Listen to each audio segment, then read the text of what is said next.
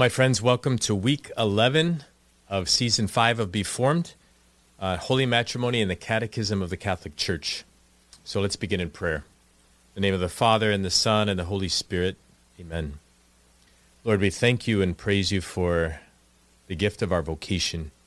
We thank you for the beautiful gift of holy matrimony, where the two become one flesh, and the love of a spouse, a husband to his wife, is like seeing Christ love the church. We ask you to bless all marriages in a special way today, especially those that are struggling. We ask this through Christ our Lord. Amen. In the name of the Father, and the Son, and the Holy Spirit. Amen.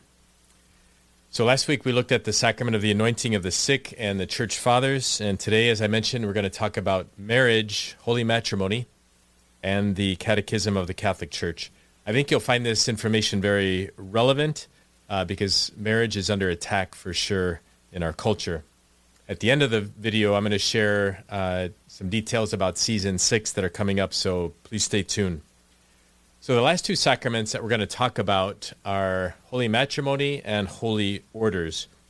These can be categorized as the, the sacraments of commitment, the sacraments of vocation, or the sacraments of service. I've also heard them. I'm going to be discussing paragraphs 1601 to 1666. Uh, I'm not going to be able to cover them all. There's a lot of material here, but I encourage you uh, over this week, if you have a chance, to look at your catechism and look at those uh, paragraphs.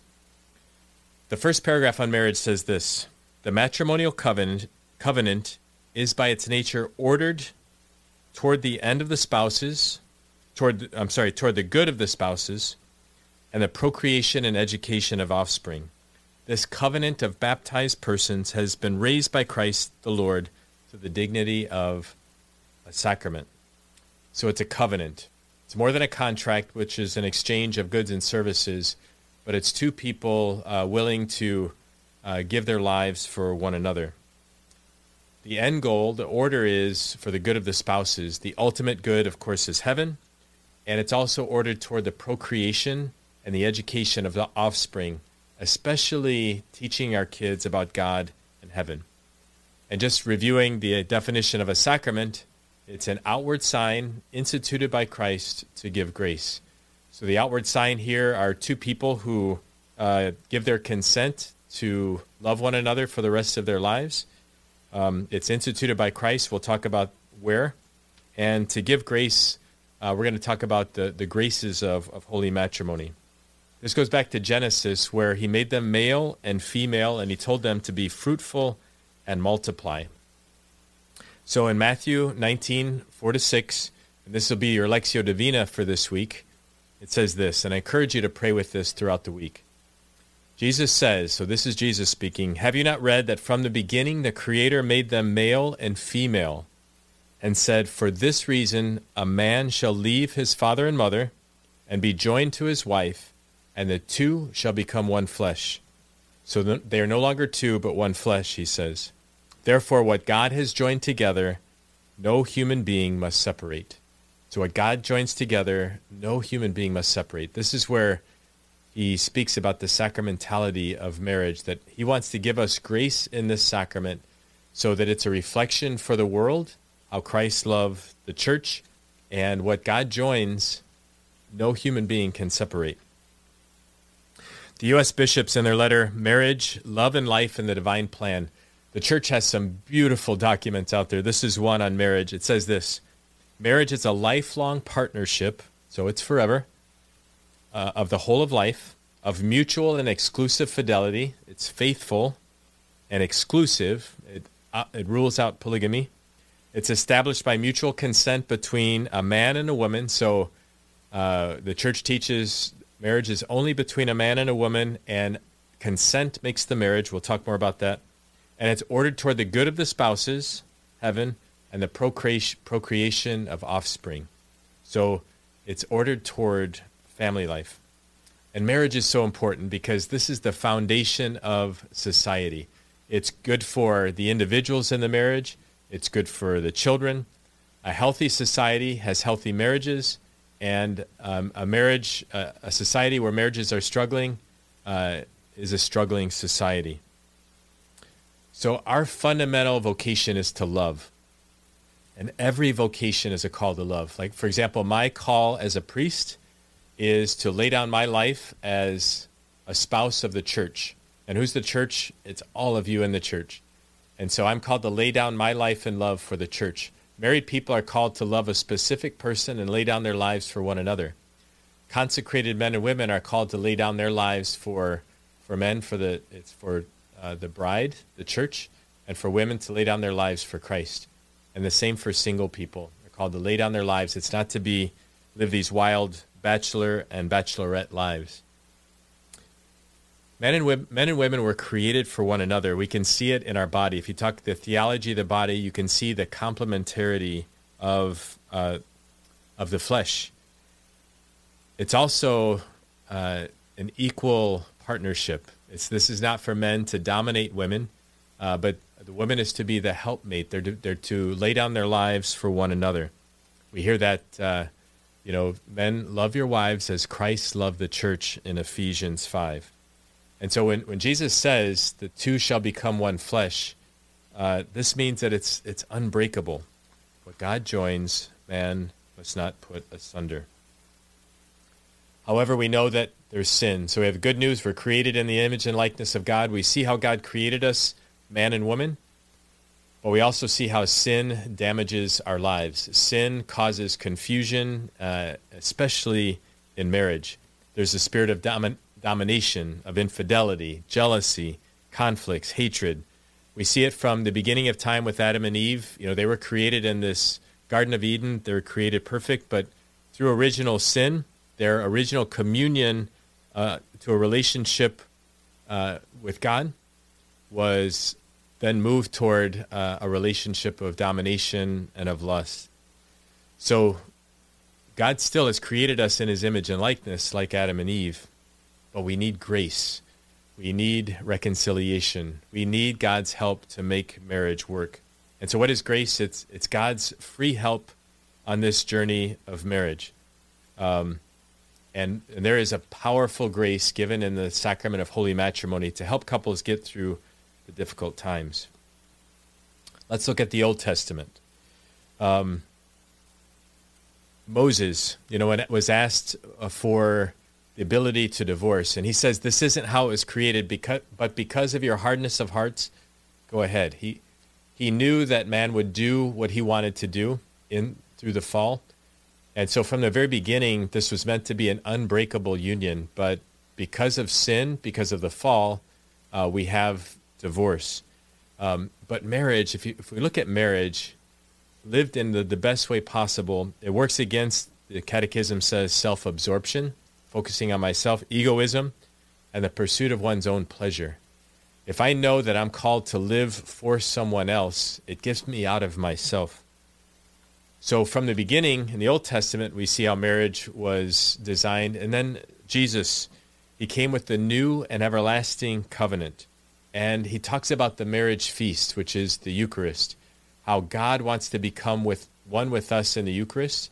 That's why they can they can say, you know, that canopy over the altar um, is meant to be a, a sign of respect uh, over the Eucharist.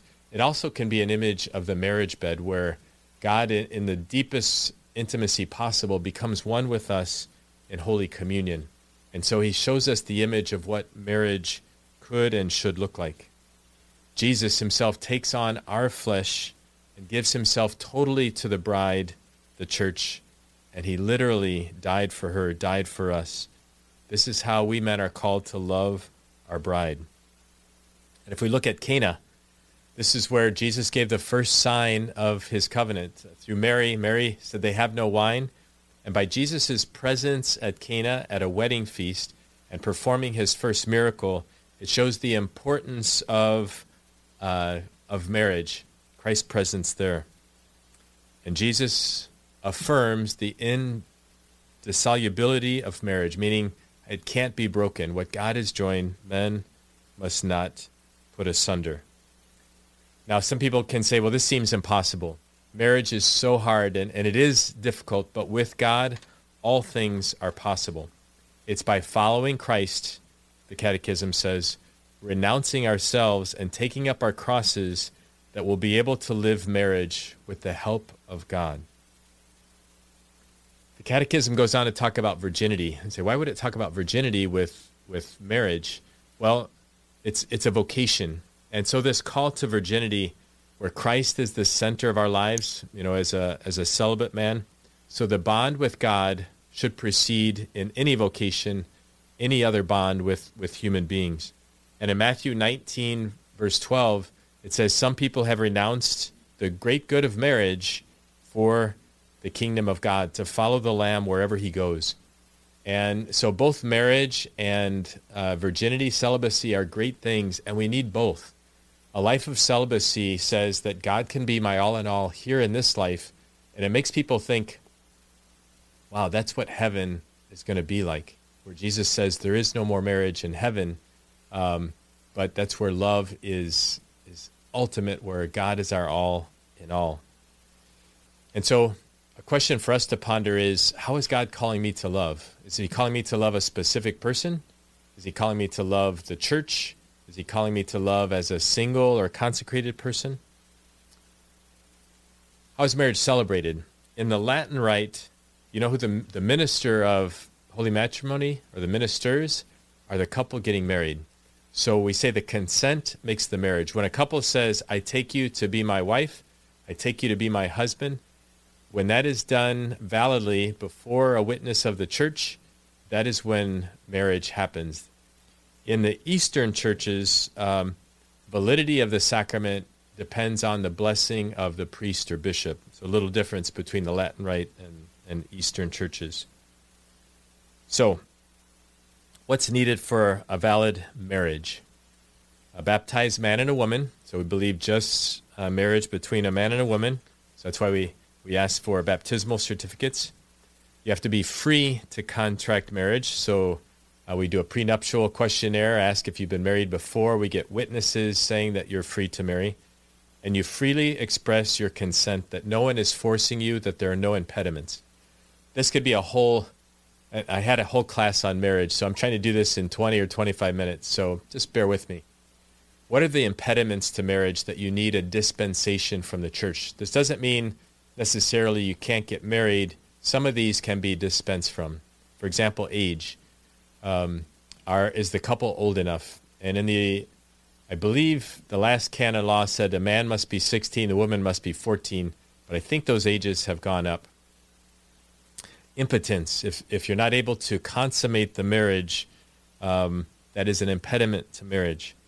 If you have a previous marriage bond, you know, and, and we'll talk more about divorce and annulments in a little bit. When somebody's married before the church, uh, there has to be a nullity of marriage for someone to get married again. Disparity of cult means uh, a marriage between a Catholic and a non baptized person is invalid unless you receive a dispensation from the church, from the local ordinary, which is usually the bishop or his representative. If somebody is in holy orders, like I, I have taken on uh, holy orders as a priest, I cannot validly contract marriage unless I am dispensed from my, my vows as a priest. Somebody who's taken a perpetual vow of chastity must be dispensed from that in order for them to get married. Abduction is an obvious one. If somebody gets uh, abducted uh, in order to be married, there's no freedom there. Uh, crime. So one of the, both of the parties brought about the death of a spouse for the purpose of entering marriage. So I can't kill your spouse so I can marry you. Of course, that is an impediment. Consanguinity. Again, this was several classes in the seminary.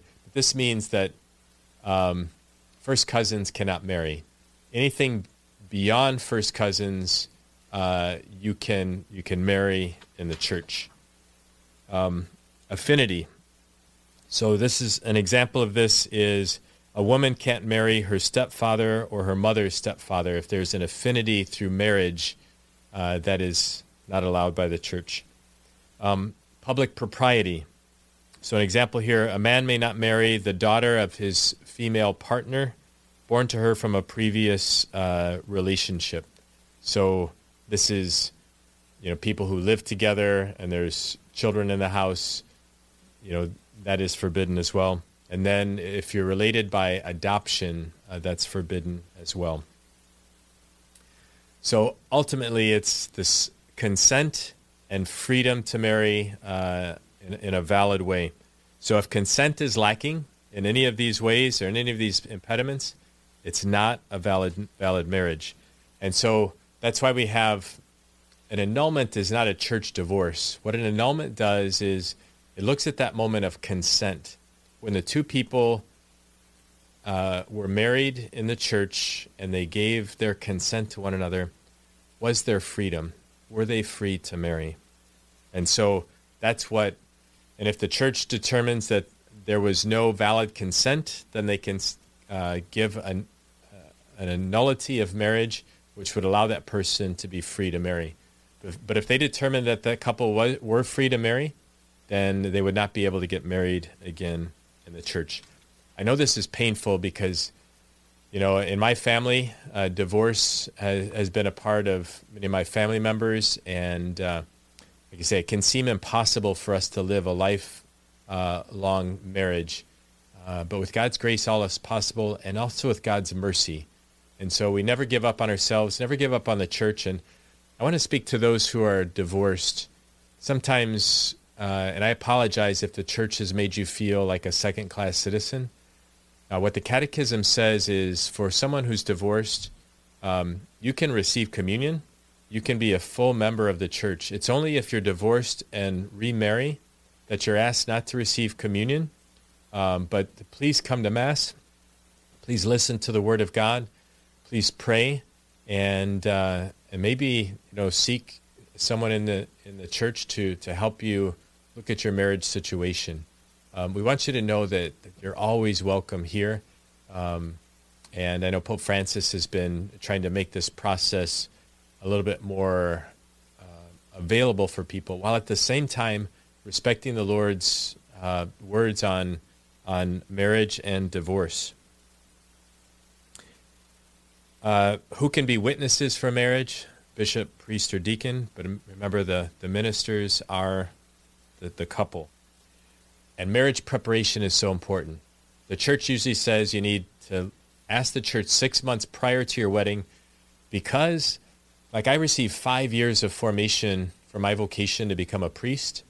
And, you know, marriage is on that same level of that lifelong vocation. And so we want to, we value marriage so much that we want you to be prepared for this sacrament.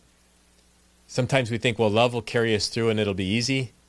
Uh, no, we, we, we know that there are pitfalls. There's pitfalls in any vocation, there's challenges, and we need marriage preparation. The Catechism goes on to talk about mixed marriages, which is between a, a, a baptized Catholic and a baptized non Catholic. And a, disparity of cult is between a, a baptized Catholic and an unbaptized person. So if it's a mixed marriage between a, a Catholic and a baptized non Catholic, um, there's instruction for the non Catholic party in the essentials of the Catholic faith. Um, instruction should also be given to the Catholic party regarding his or her partner's beliefs. So we try to, the, the church says, don't underestimate the struggles when you, you are of, of two different faiths. And so the Catholic party is encouraged to continue the practice of their faith, and they're also asked to promise, to the best of their ability, to baptize their children Catholic and to raise them in the Catholic Church. The non-Catholic party uh, is made aware of this uh, this promise that the Catholic party is making. Disparity of cult again, a baptized Catholic with an unbaptized person requires dispensation for validity.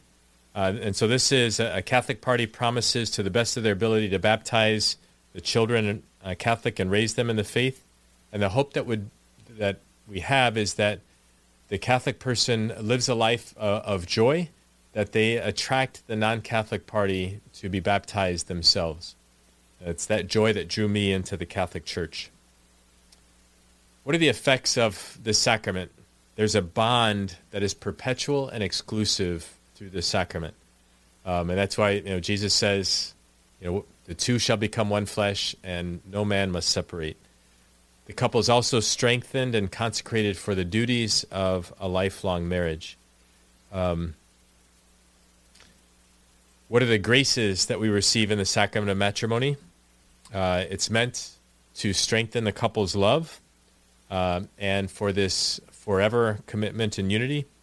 It's also to help you to grow in holiness, uh, this married life. And if God blesses you with children, to help your children get to heaven as well. I always say the two goals of marriage help your spouse get to heaven. And if God blesses you with children, help your children get to heaven as well. So in Theology of the Body, they talk about four things with marriage it's full, forever, faithful, and fruitful. So it's full, meaning because you're committed to one another forever, you give every part of your being physically, spiritually, emotionally to the other person. It is forever, this commitment that lasts forever. And I'm so inspired by couples who, um, who make it through those difficult times, stay committed to one another, and they say the marriage gets better once you get through those rocky times. It's faithful, so we are faithful to one another. Uh, we're going to be attracted to other people but we, we ask for the grace of self control to focus our love on our spouse, and it's fruitful. The church believes that we should be open to life always, and that's why the church, again, this is a, another topic that we'll probably cover next season or next couple seasons. Uh, why the church is against birth control because it's it's saying I love you and I give you everything except my fertility. I know this is a controversial topic. I'm not going to go deep into it uh, now, but we will uh, in the coming season. So uh, I know this probably take you down a, a rabbit hole of questions, but uh, let's stay on track with, with, with marriage here. And I love this. It said the church should celebrate heroic witnesses of marriage. I think of a friend of mine whose whose wife had uh, a stroke. Uh, she's been in a wheelchair for several years. He's become her full time caregiver. And I'm sure when they got married, when he said, you know, in good times and in bad, in sickness and in health, they didn't expect this. But I so admire his love and dedication to his wife. Um, and he's such a shining example of how Christ loves us, even when we're not um, doing the best that we can, even then when we're not living the lives that we should. Um, you know, we should celebrate that faithful love that is forever. Somebody makes it through a difficult time in their priesthood, you know, and they stay faithful to that commitment, even though it's tough. Let's celebrate that. And so maybe that's something that we can do as a church better to to hold up uh, the beauty of couples making it through difficult times. Let's talk about divorce a little bit. We've talked about, you know, uh, and it says in Scripture Jesus' words. So we have to be faithful to these words. Whoever divorces his wife and marries another commits adultery against her. And that's why we the church looks at that moment of consent. Was this a valid marriage?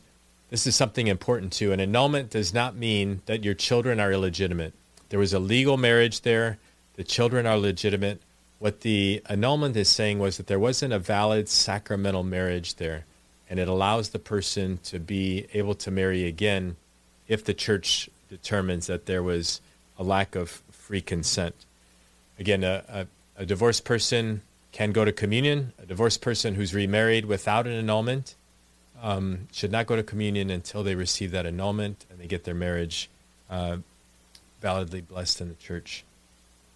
We talked about openness to fertility, and then the catechism ends with the domestic church, how the Holy Family is our example the, the family is this, this center of faith, uh, of education, that the parents are the first teachers of the faith to their children.